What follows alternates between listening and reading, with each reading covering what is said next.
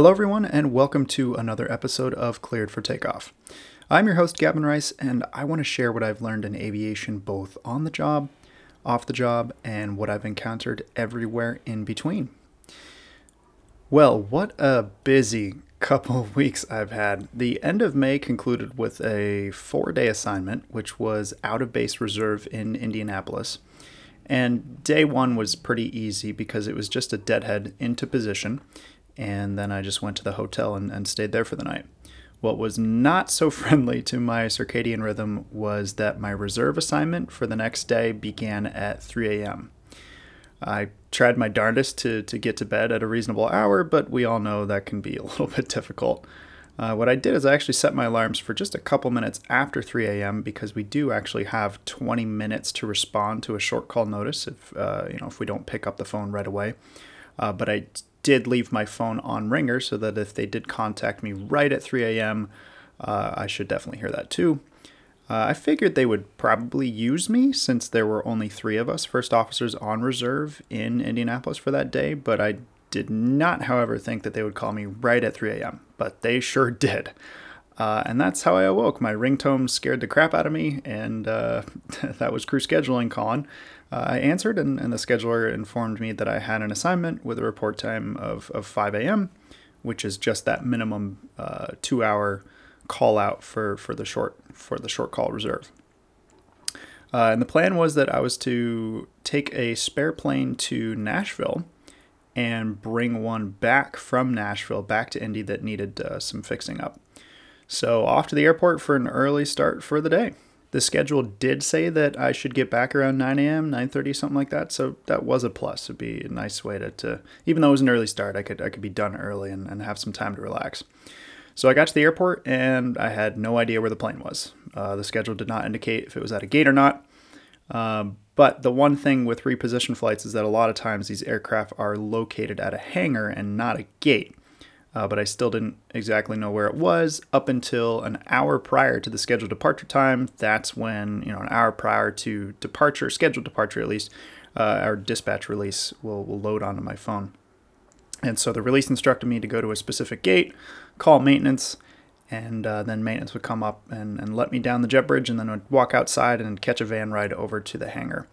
Uh, and that's precisely what uh, what I did. It was it was pretty cool actually. You know, besides the fact that I was up very early in the morning, you know, it was around 4 a.m. and it's it's dark out, and and you get that kind of VIP feeling ride uh, across to the other side of the airport in a van, which is pretty neat. I mean, we drove right by a couple of humongous FedEx uh, Boeing 767s that were uh, taxiing out for for early morning departures.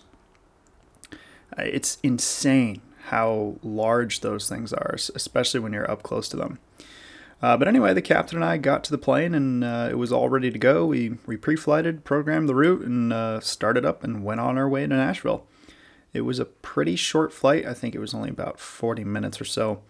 And we brought the plane to a gate, and right away, another crew was ready to take it to their destination. I don't even remember where they were going, but uh, we brought them a, a fixed up plane, all set for them and on our schedule, we were scheduled to to bring back uh, that another plane back to Indy um, shortly after arriving into Nashville. But unfortunately, the maintenance uh, technicians were still working on the plane, so we had to sit around for a while, four hours to be exact, um, eh, which is kind of a bummer. I mean, moments like this, we, we refer to them as sits, where you're you're waiting in between your assignments at the airport. Uh, these sits are quite a bit draining. I mean, who would have thought that just sitting around can make you tired? Well, they do. I much prefer staying busy and, and active with whatever work assignment I'm on, but sitting around is just not my cup of tea. Uh, but unfortunately, you know, that's that's just part of the job. But finally, uh, the aircraft was was ready, and we brought it back to Indy, and uh, and all was pretty uneventful. These reposition flights, they're they're pretty fun because you get to fly an absolutely empty airplane. There's no people on board and not that much fuel. So we're about 20 to 25,000 pounds lighter than we would be with a full boat of people, bags, and fuel. And you can really tell the difference on takeoff and landing, how, how the aircraft handles. On takeoff, the plane rotates and just quickly hops off the deck, and, and we're climbing at sometimes uh, upwards and, and if not over 4,000 feet per minute. Uh, so you're just an absolute rocket off the deck, which is really neat. And the controls just feel really sharp and, and incredibly responsive. Uh, to contrast, when you're you know heavier at a normal weight, the controls feel kind of a little bit sluggish, uh, and the inputs can take a little bit of time to respond just because you're that much heavier. And on landing, you really have to uh, cut the power back at idle around 50 feet um, sometimes even 100 feet, depending if you feel a, a bit of an updraft at the last second, so that you don't completely float down the runway. You know, normally on a, a regular landing, I'll make sure that the, the, the power is definitely idle somewhere between 50 and 30 feet above the ground. Uh, but you really have to be a little bit ahead of the game when pulling back that power so that you don't float down the runway. Because when you're heavier, it's the plane just settles down to the runway a lot easier because of that extra weight. But when you're light, you really kind of almost have to force the plane to, to stop flying, so to speak. And once you do touch down, it's amazing how quickly the decelerating process starts. I mean, by the time I got the on this particular landing, by the time I got the thrust reverse uh, deployed, it was almost time to stow it right away thrust reversers for, for the Embraer 170 that I fly, they have to be stowed below 60 knots. Uh, and so, with how light we were on this particular approach, our approach speed was, I don't know, about 120 knots or so. And so, it must have only taken, again, because we were so light, I think it only took us like three to five seconds to go from that 120 knot touchdown speed to to that 60 knot limitation. So the thrust reversers uh, didn't really do anything for me because we were so light that normal braking was was all that we uh, we really needed. And and with that being said, I mean there was I was applying very little brake pressure at all, uh, just because the, the the the second that you know the wheels touched the ground, that friction did pretty much all the work. Uh, there wasn't as much weight carrying momentum, and so it was very easy to slow down uh, I wasn't even trying, and uh, I think you know I could have easily come to a stop in in like 4,000 feet without really trying that hard. You know, on a 10,000 foot runway, so you got plenty of space.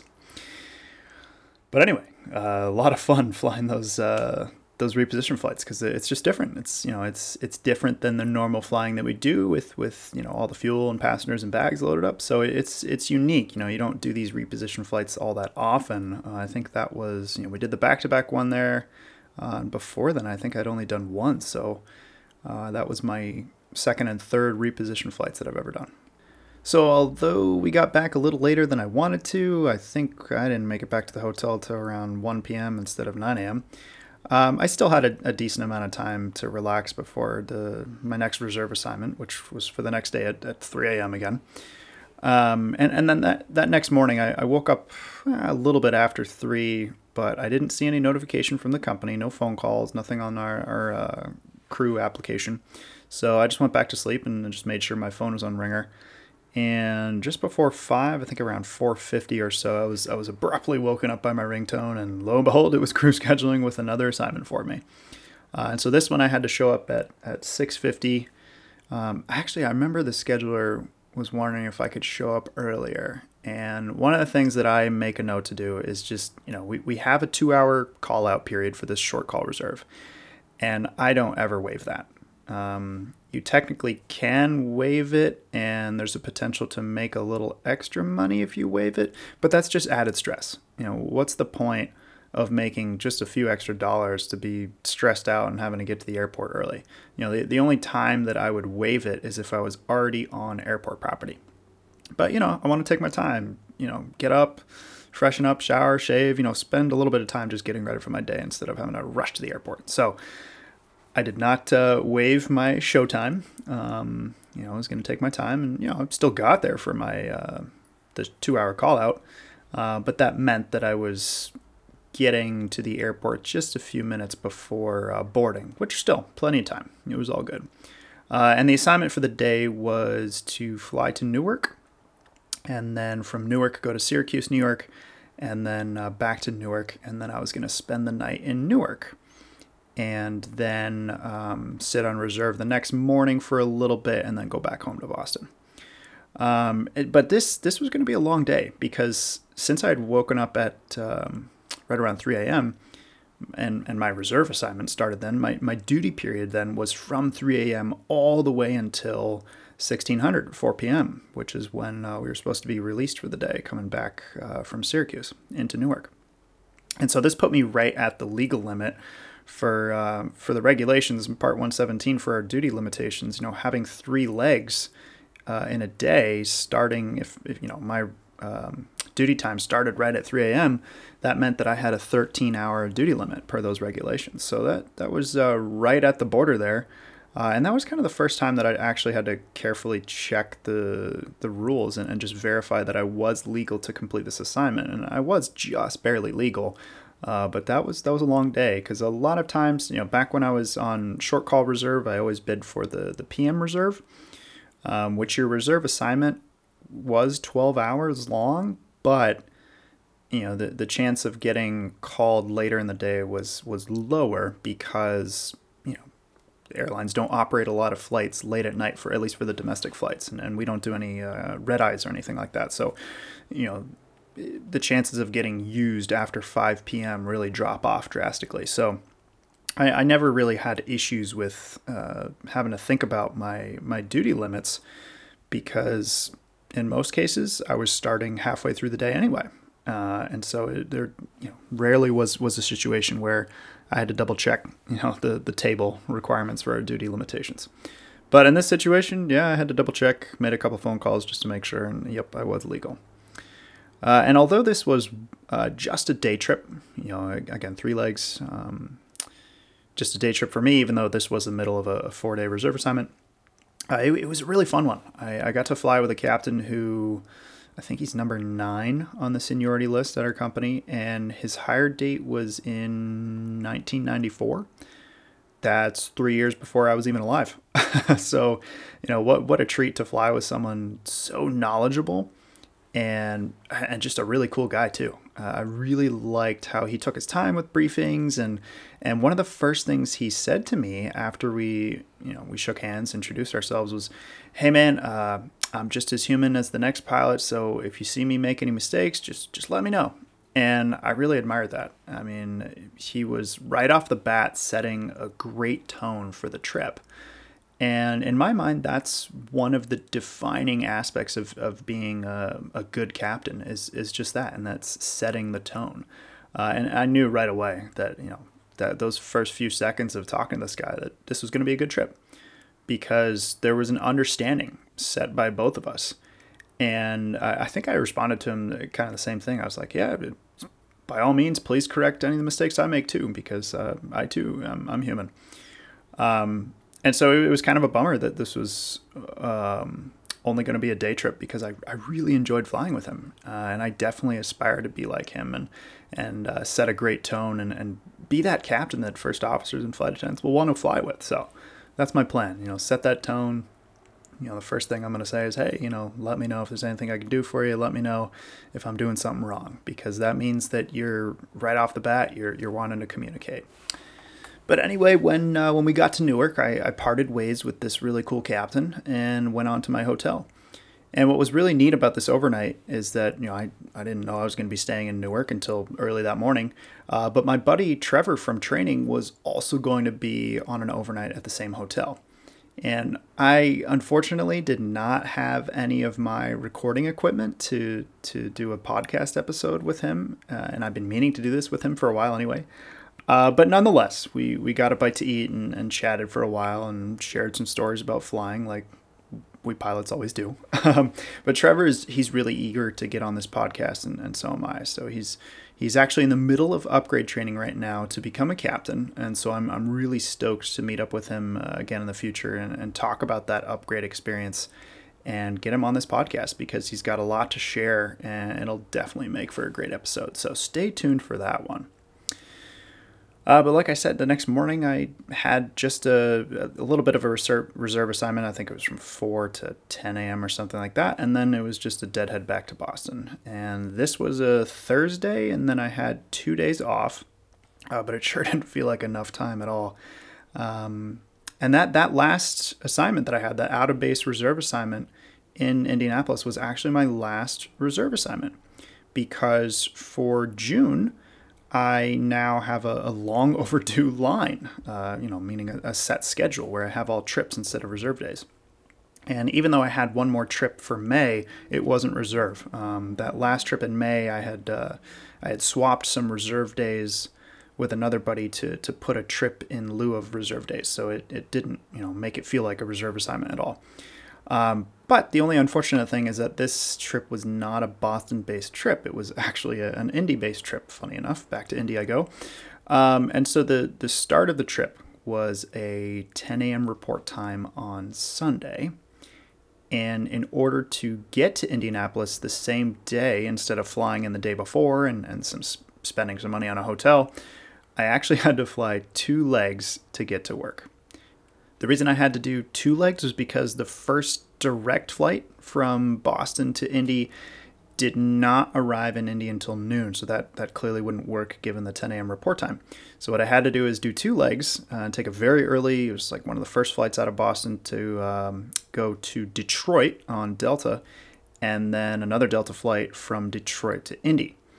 And the first flight was fine, got to Detroit on time. And after I boarded the second flight in Detroit, I then became a little bit apprehensive because the the captain's welcome aboard announcement. He said there was a, a maintenance uh, maintenance was on board and they were fixing something, and and this meant that we wouldn't be pushing back uh, on time.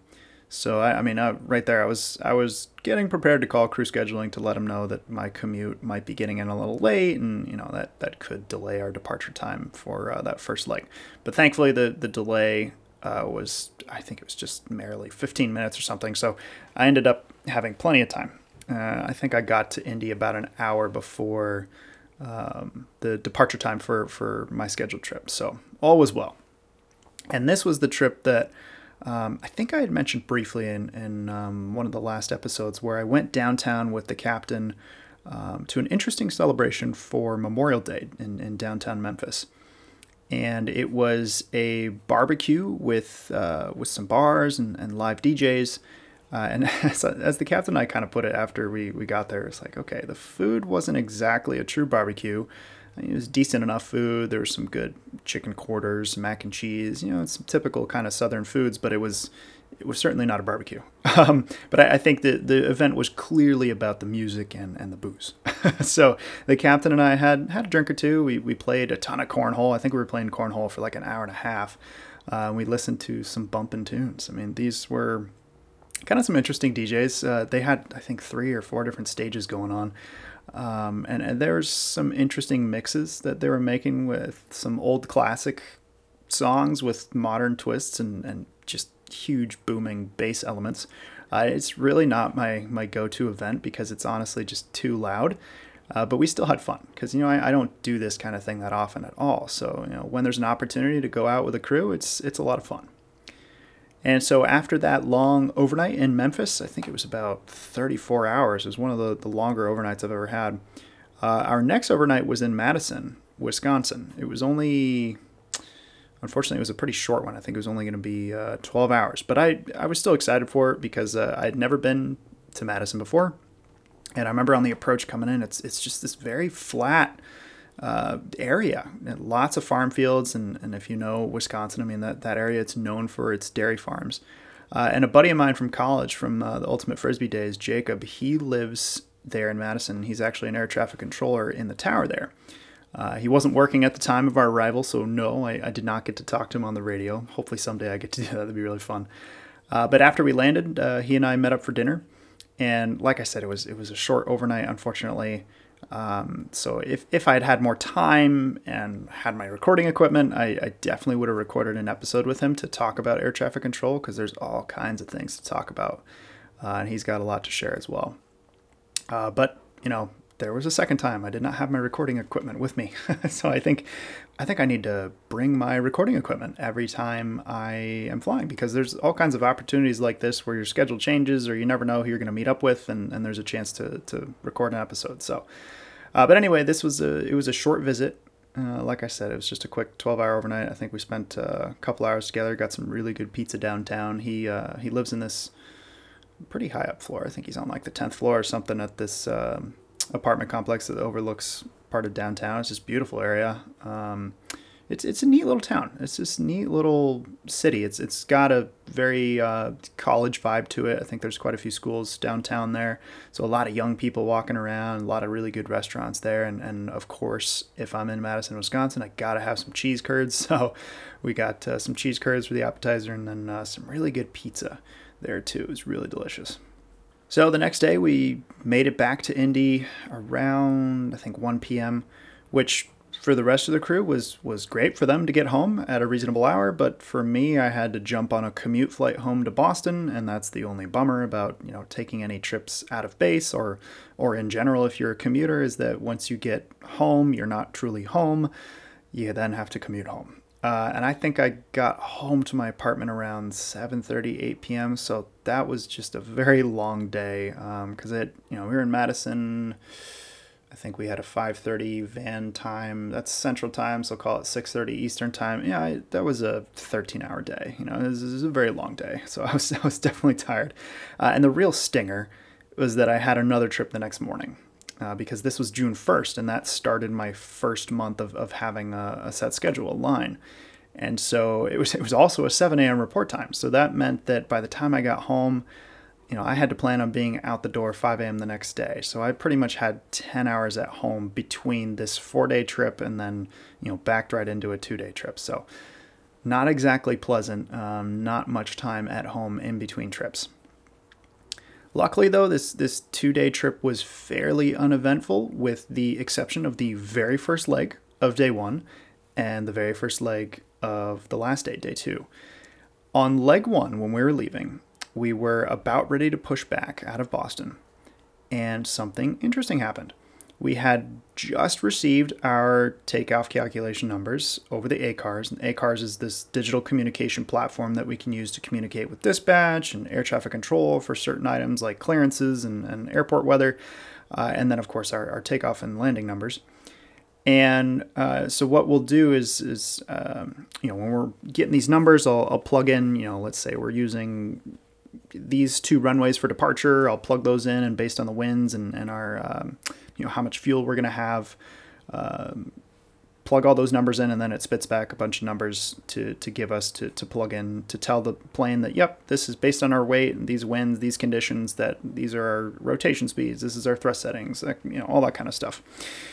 And so what I'll do is, is on my side, on my multifunction uh, control display unit, is uh, I'll pull up those numbers that uh, that we got, and these numbers include things like takeoff speed, flap settings, thrust settings, things like that. And and on the captain's page, uh, he'll input those those numbers that we got back um, and and plug everything in. And what was interesting is that on his side, he was unable, the captain was unable to uh, activate to, to tell the system that hey the, the auto throttles will be on for the takeoff because we always use our auto throttles uh, the only way we would not use the auto throttles is if they were deferred you know they were broken for some reason and, and we had to fly without them uh, but if they're if they're there you know if they're not deferred we need to use them uh, but the the option to turn them on was not working. It was really strange. Uh, I went to the same page on my side because these two uh, control display units are independent. They, they communicate with each other, but they can independently work. And I could select it on on my side, uh, select the auto throttle settings on on my side, but it, it wouldn't stick. It would revert back to off, and then it would go blank again on his side. So it was it was clearly some sort of problem.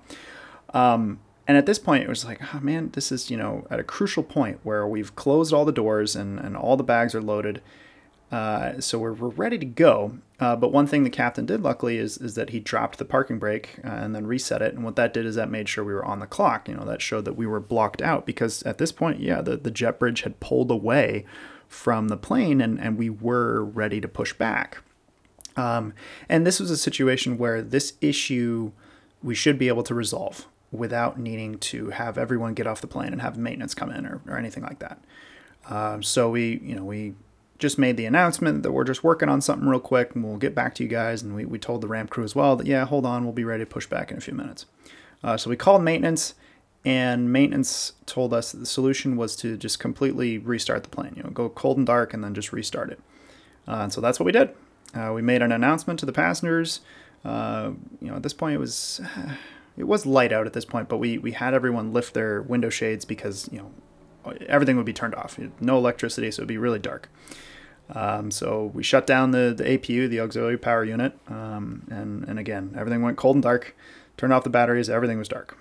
Set a timer, a couple minutes, and then we started it, and um, it all worked.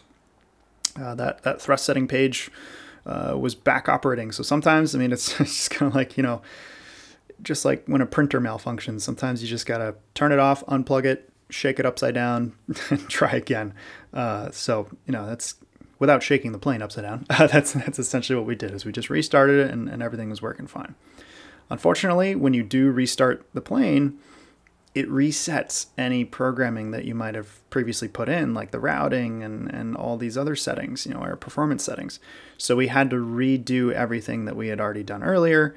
Uh, so that took a couple extra minutes, but it, it still wasn't a big deal. And after that, we were on our way.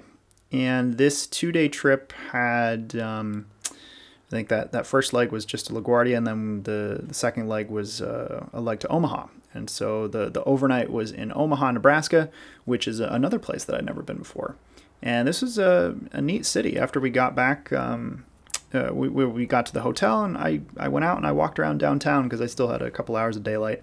Um, and it's a neat little downtown. There's a couple of artistic areas. There's one um, little park that has uh, these interesting sculptures of, of geese and and uh, I want to say they were bison or buffalo or something. Uh, but it was it was really neat. It was it was pretty cool. Um, pretty quiet downtown too. I mean, it was on a was that a Sunday? I guess Monday, Sunday. Yeah, I guess so. You know, it it seemed awfully quiet. Um, regardless, but uh, it was a nice little downtown. I actually grabbed some really good Chinese food. And I know you're probably thinking, you know, if, if you know Omaha, if you're going to Omaha, and you've never been, why you're not going to a steakhouse. uh, I'll be honest, I just wasn't in the mood for steak, and I also did not feel like spending more than $15 for food. What can I say? Sometimes I'm cheap. but after that overnight, we were on our way back home, and uh, this was going to be three legs. It was the, the first leg to LaGuardia, uh, from Omaha to LaGuardia, then to DC, and then the final leg back to Boston. Uh, we were scheduled to arrive into Boston around 8 p.m. Uh, and so I was I was definitely excited to get back home since this has just been a lot of traveling the past six days. Um, you know, because it was that that four day trip back to back right with this two day trip. So it was a lot of, of time on the road. I was, I was definitely eager to get back home. But uh, did we get back at 8 p.m.? No. I mean, life throws curveballs right when you uh, really don't want it, when it's incredibly inconvenient.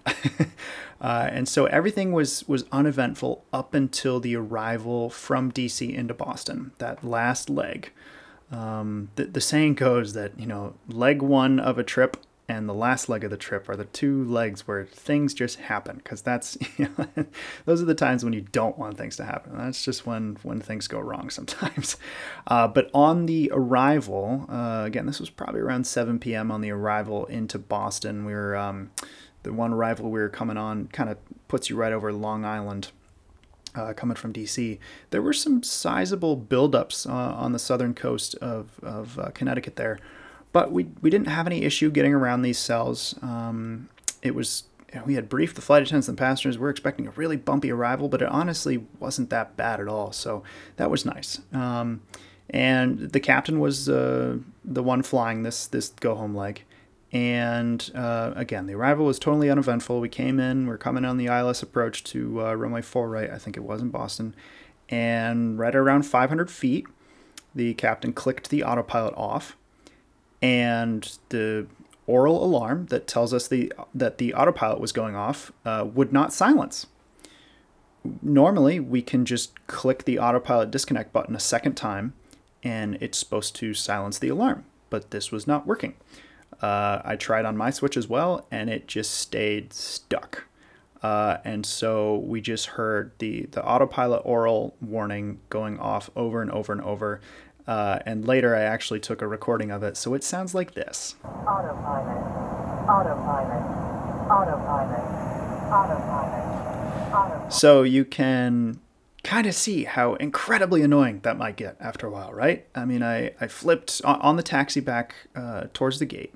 I flipped through our, our quick reference handbook and uh, tried to see if there was you know any way that that we could get this thing to to stop yelling at us. Uh, and and essentially, the book just told me if the disconnect button was unsuccessful at silencing the alarm, the only other solution was to shut the plane down completely and restart it. Uh, you know, just like a restart we had the day before on leg one, uh, which, you know, we couldn't just restart the plane while we're taxiing. So we had to deal with this autopilot aural warning going off throughout the entire taxi back to the gate. Uh, you know, I'm on the radio because first officer is usually always on the radio um, when, when you're taxiing on the ground because the, the captain is the one who's taxiing. Uh, the, the pilot flying on the ground, so to speak. And so, you know, through all the taxi instructions and crossing runways and all that, I had to respond to air traffic control instructions with this darn autopilot, autopilot, autopilot, autopilot voice going over and over and over again. Uh, and it was, you know, the, the first couple minutes, the captain and I were just kind of laughing about it because it was it was honestly funny. Uh, but it started getting really annoying, uh, and we were very eager to get to the gate and get this day over with. Uh, but alas, that would be too easy, wouldn't it? When we got towards the Delta ramp, um, this trip we were, we were operating the, the Delta code share. Uh, so we are heading back towards the A terminal in Boston. We, uh, we were informed by the ramp controller as soon as I switched from uh, the Boston ground controller to ramp control that uh, the ramp controller told me that due to lightning strikes in the vicinity of the airport, the ramp was closed. And so what this meant is, you know, for the safety of the the ramp agents, they would remain inside during this time for obvious reasons. You don't want people getting struck by lightning. Uh, and of course, the only drawback to this is that, you know, first of all, our gate was occupied, and so that aircraft could not push back because of the aforementioned ramp closure. You know, you don't have rampers to to guide the plane off the gate. Uh, and then, you know, on the flip side, even if our gate was open, we couldn't go in because you need the, the marshalers to bring us into the gate. And again, they have to be outside. So you have all of a sudden, you have a bunch of planes that are wanting to push back, and then a bunch of more planes that are trying to get in. And so it just becomes a bit of a cluster. Uh, in fact, I think I remember um, a couple of my buddies, Kellen and, and Brandon, the, those two guys who I've had on the show before, they were also there. I think I remember Brandon was actually the plane right behind us uh, coming into the Delta ramp because I remember hearing his voice on, on the frequency. So, you know, we weren't the only ones stuck. Um, but we weren't, you know, not only were we stuck with no gate to get to, but there was also this darn autopilot alarm going off constantly. Uh, and with the lightning strikes that, that kept hitting within a mile of the ramp, this meant that it would reset that 15 minute timer that they use uh, meaning that you know, okay, if a lightning strikes within a mile, they gotta close the ramp for 15 minutes, uh, and it just kept resetting that timer. So it looked like we were gonna be stuck for a little bit while, um, for for quite a bit. And and at this point, the captain and I had been listening to that autopilot alarm for probably about 30 minutes, which is a long time to hear a really annoying voice go off over and over and over again. And there's no way to to quiet it down or silence it. And so we decided, you know, since it's going to be a while longer before we can get into our gate, we're going to go ahead and restart the aircraft to, to see if we can get this thing to shut off. And so we let ramp control know, and uh, they were cool with that. Where we were sitting, um, you know, just uh, I don't know, about a couple hundred feet away from our gate, they were fine. Yeah, like, yep, go ahead and shut down. Just come back on frequency, and you're done.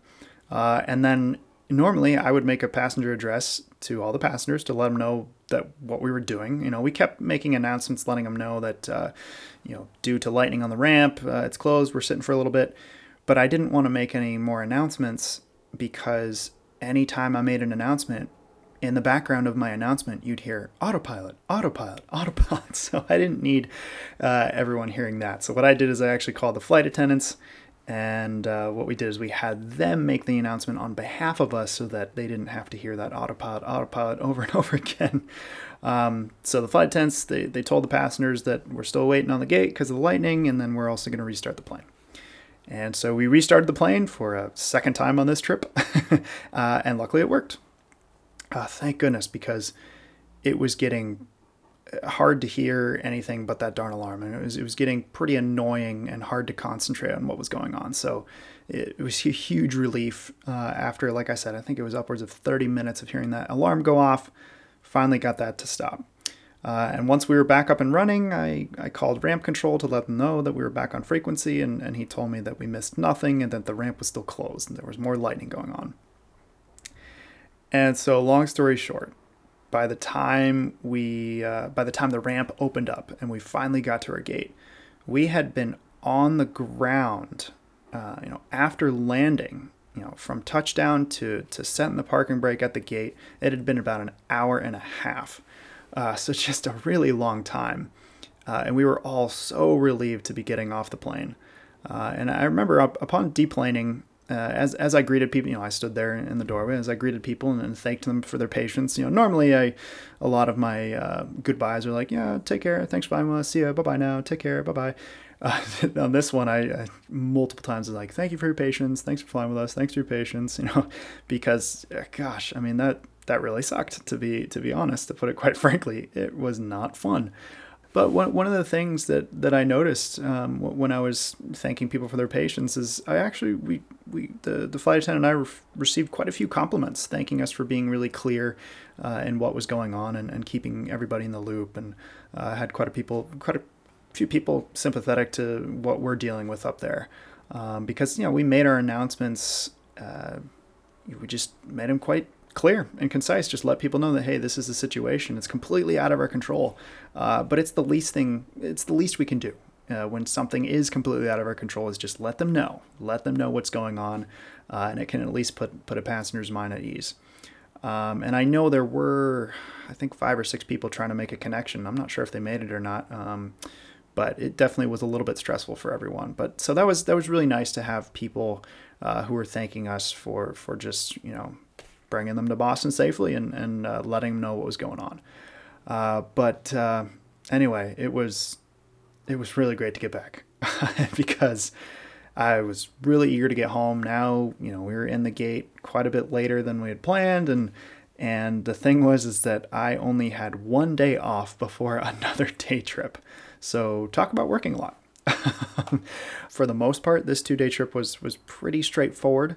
Uh, it was supposed to be just two legs on day one, and then I think three legs on day two. So, kind of actually a very similar trip to the one I had just flown.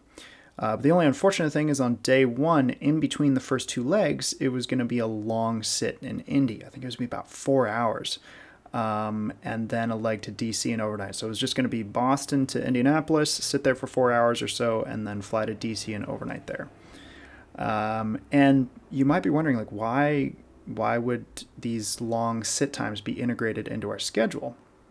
And it's really there so that uh, you know, if there's a, an extra crew just sitting in, in a base and just waiting for the next leg, this means that scheduling has an ability to to reassign you to fly something else. You know, if something were to happen, some irregular thing happened, another crew called out, or maintenance issues, whatever it might be, you have another crew essentially on standby. Even though they're supposed to fly the next thing, you know, then scheduling could pull in some reserves or something, and and because you're right at the airport, you know, you could get to another gate in 30 minutes or less. Uh, so that's why they they they put these sits into into our schedules, um, which is eh, it's kind of annoying. I mean, one of the things is that it it does we because of these sits, we do away with airport reserve, often to referred to as, as hot reserve. So some airlines will have this. Uh, in fact, our airline, uh, our uh, flight attendants have this, where you you sit hot reserve, meaning you're at the airport and you, you have to get to the gate within uh, I think it's like 20 to 30 minutes or so. It's like it's like a short short call notice. And, and technically this this airport reserve is in our pilot contract, but we don't get this, or at least I haven't ever since I've been at the company.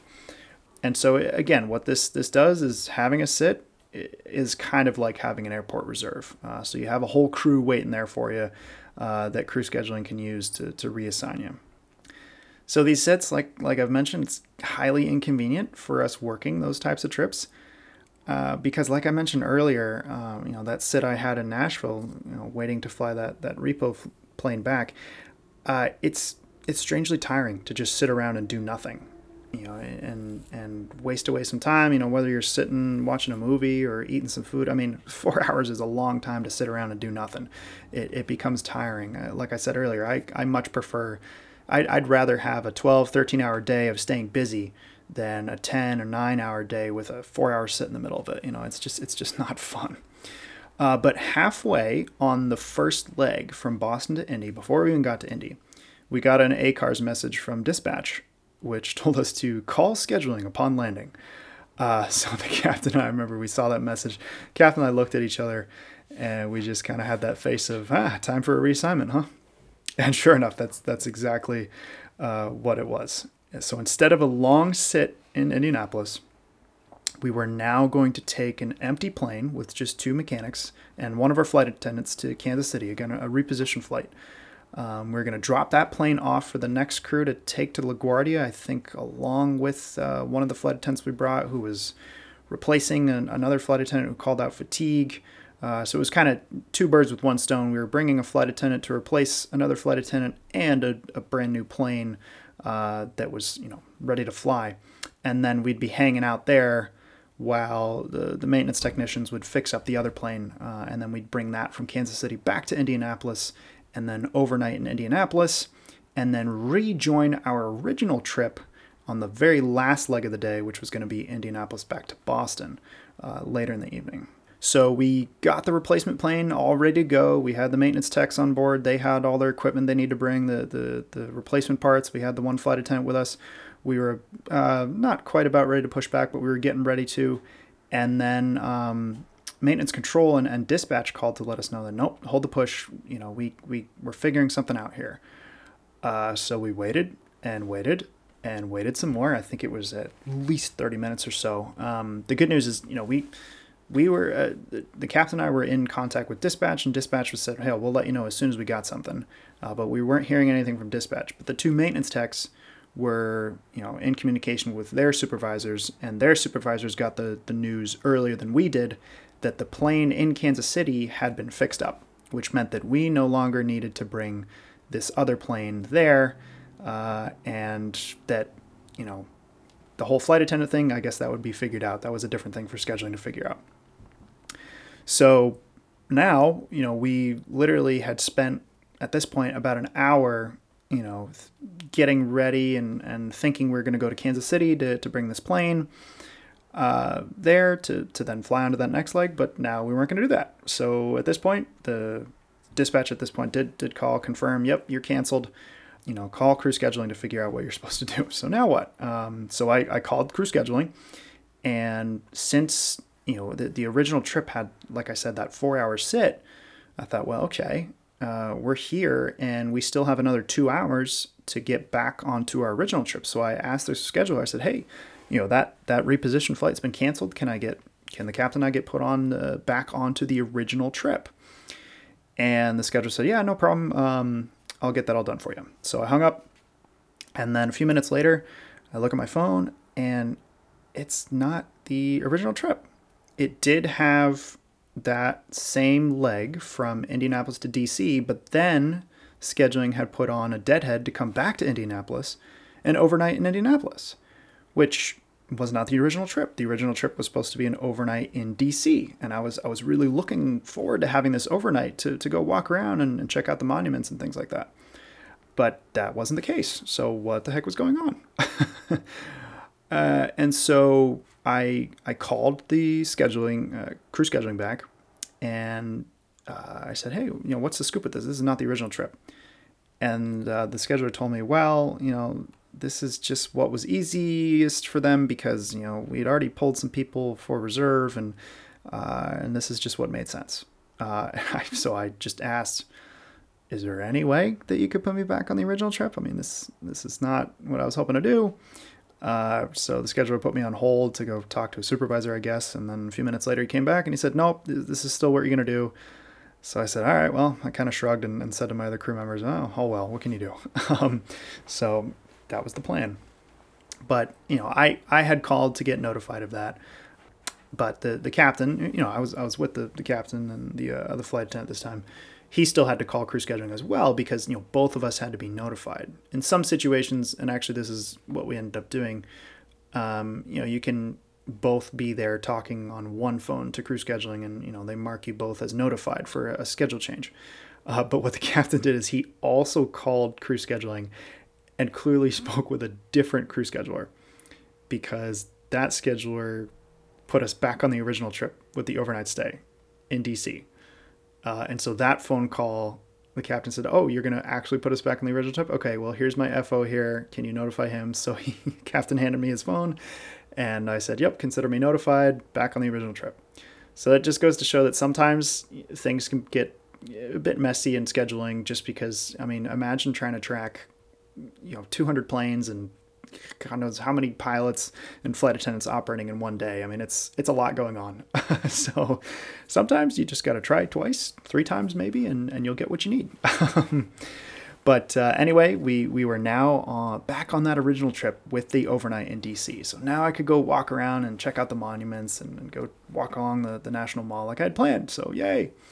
Um, again, all of this happened over the course of that original sit in Indianapolis. And so, um, again, since it was about four hours, there was still plenty of time to, to get back. Um, you know, I think we were still waiting for another hour and a half um, into what was that original sit to then go back to, to DC. So we boarded up, we, we took off, and we were on our way to DC's Reagan Airport. And I remember the, the forecast had called for fairly calm winds, and and the uh, the ATIS, you know, the, the hourly weather report at the airport uh, as we were getting closer, it was uh, advertising the Mount Vernon visual approach to runway one. And this approach takes you north up the Potomac River, um, just over uh, next to Mount Vernon, and then uh, you land at Reagan facing north. Uh, and you have the National Mall off, off to your, just off to your right and across from the river. So I was the pilot monitoring, the, cap, the captain was the pilot flying. And the approach controller handed me off to the tower controller like normal. At this point, we were probably on a five or six mile final. We were getting ready to, to configure for landing. Uh, but the second I switched over to the frequency, I heard an aircraft in front of us, I think it was a, an American Airbus, uh, call the go around due to tailwinds. And I thought to myself, oh boy, here we go. Uh, and as soon as I checked on, the tower controller told us, here's your winds. It's currently, winds are 190 at 13, gusting to 18. Can you, can you land? And and I came back and responded with um, probably a pilot's favorite word to use, uh, unable, because most jets will have this is the, for the Embraer 170 series. Most jets will have a limitation on the tailwind of 10 knots. Some might have more, some might have less, uh, and sometimes it's a company thing too. I've heard some companies it's only a 5 knot tailwind, uh, but for us it's 10 knot tailwind and so this gusting wind of, of 18 knots at times, that was almost double of our limitation. So I said unable, and Tower told us to, okay, turn right, climb, and, and go back to approach control. Uh, and this happened right before we started getting fully configured for landing. It was above a thousand feet, so uh, this is what's called a soft go around because we're again we're not fully configured to land, uh, and because of that, there's kind of less things going on uh, in terms of cleaning up the plane um, for that go around. So it's it's still kind of a go around, but it's it's not as crazy because a lot of times, you know, I mean, I talked about a go around in one of my previous episodes. Things can get a little nutty because you're having to do 20 things at once. Uh, and we don't do it all the time, so it's a little bit stressful. Uh, but because this was a soft go around, I think, um, you know, like I said, the gear weren't it wasn't even dropped yet and uh, we had a couple notches of flaps in, but uh, it was easy enough to clean up, and we were getting vectored all around, all around the metropolitan area of DC. And I, I remember I, I, looked back on FlightAware after we landed, and uh, just to look at you know our, our track over the ground, and it was kind of a bit shocked at uh, some of these vectors that air traffic control was giving us. I mean, we just went outside of the prohibited airspace that protects the Capitol and the White House but I, I could definitely tell on on frequency. Air traffic control was just a wee bit frantic to get the runways switched around before arrivals got too backed up and and you know god forbid they have might have to go into a ground stop at DC because in most cases the winds generally will make a gradual shift or they'll increase and so a runway change can kind of be planned for uh, and they can you know determine that okay at, at this time we're going to make this runway change. But in this situation it was a complete wind shift pretty much maybe it wasn't quite a 180 degree wind shift, but it, it did happen pretty quickly because the winds when we were coming in were just supposed to be variable at like three knots or something. Uh, and all of a sudden they're gusting 18 in the wrong direction. And so, you know, in a matter of seconds, this this leaves ATC with, with very little time to get traffic all sorted out because all of a sudden everyone's going around. Uh, but they did. They sorted it out, and, and I think uh, it only took about 10 minutes or so. We, we landed uh, on the opposite runway, one nine, and everything was uneventful. and you know, since we got that original trip back on our schedule, I, I got to go uh, on a very long walk, a, a, nice, a really nice evening walk, and, and walked around, saw some of the monuments at the National Mall. And I haven't done that in like nine years or so. So it was it was really great to, to get out and get some exercise and witness a beautiful sunset. And then I also, um, from the hotel on the, um, uh, I think it's called the Mount Vernon Trail. I think it's a really nice biking path that that goes uh, goes through this area called Airplane Park, and this park is it's open to the public and it just sits uh, just north of Reagan Airport, which you know if you go there you get a phenomenal view of aircraft on approach when they're landing to the south on, on the river visual approach, which is again that that's the approach we did um, to runway 19 when when the winds shifted. So it's it's really cool because you'll see you know from on the ground you'll see these planes making the last turn uh, and that last bend around the river you got the national as, as you're flying and on, on this approach. You got the uh, the the Washington Monument, the, you know the rest of the National Mall off to your left, and you're making this last turn, and, and then you know right about 200 feet, you you straighten it up and you land. It's a really cool approach to fly, and and it's really neat to watch from the ground. So you know I'd I'd seen pictures and videos from from people having that vantage point, but I'd never actually gone there and, and witnessed this myself. So that was really cool to to walk around there and uh, and get to witness that.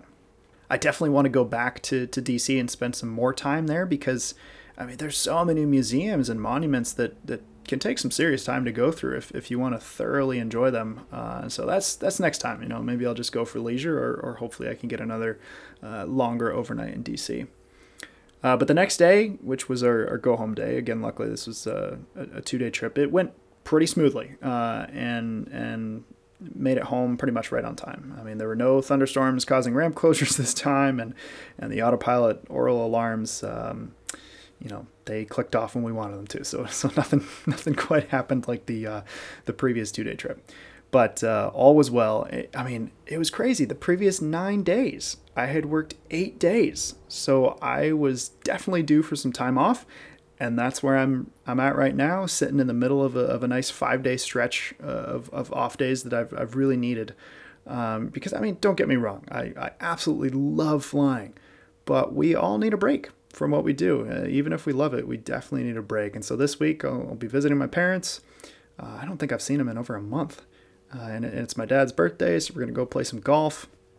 And then the following day, I've got at my high school, it's a, an alumni versus varsity ultimate frisbee game which uh, I've taken part in um, ever since I graduated there. And so that'll be really fun. I got to break out the cleats and show them how it's done. Um, am I out of shape? Eh, that's relative, but I, I know it, will be a lot of fun. I mean, these high schoolers, they're probably going to kick us alums' butts. Uh, from what I've heard, the team the, the last few years, uh, last couple years, done really well and won some big tournaments. So, yeah, I'm a little scared. I'm gonna get embarrassed, but it's gonna be a lot of fun. I'm really excited. So anyway, that's what I've got for you folks for this week. It's it's been a busy couple of weeks as summer flying uh, kicks into gear, um, but I'm I'm you know gonna really enjoy just being a couch potato for a couple days because again, like I said, last nine days working eight days that was a lot, and and as I've mentioned in this episode, uh, a lot of things happened, uh, and it was pretty crazy. So I'm I'm really excited to just chill out and relax and and have uh, just have a bit of a reset so I can uh, you know take some time, spend time with family, and have a good time. Anyway, thank you so much for tuning into this week's episode. I'll be back next week. And until then, as always, fly safe.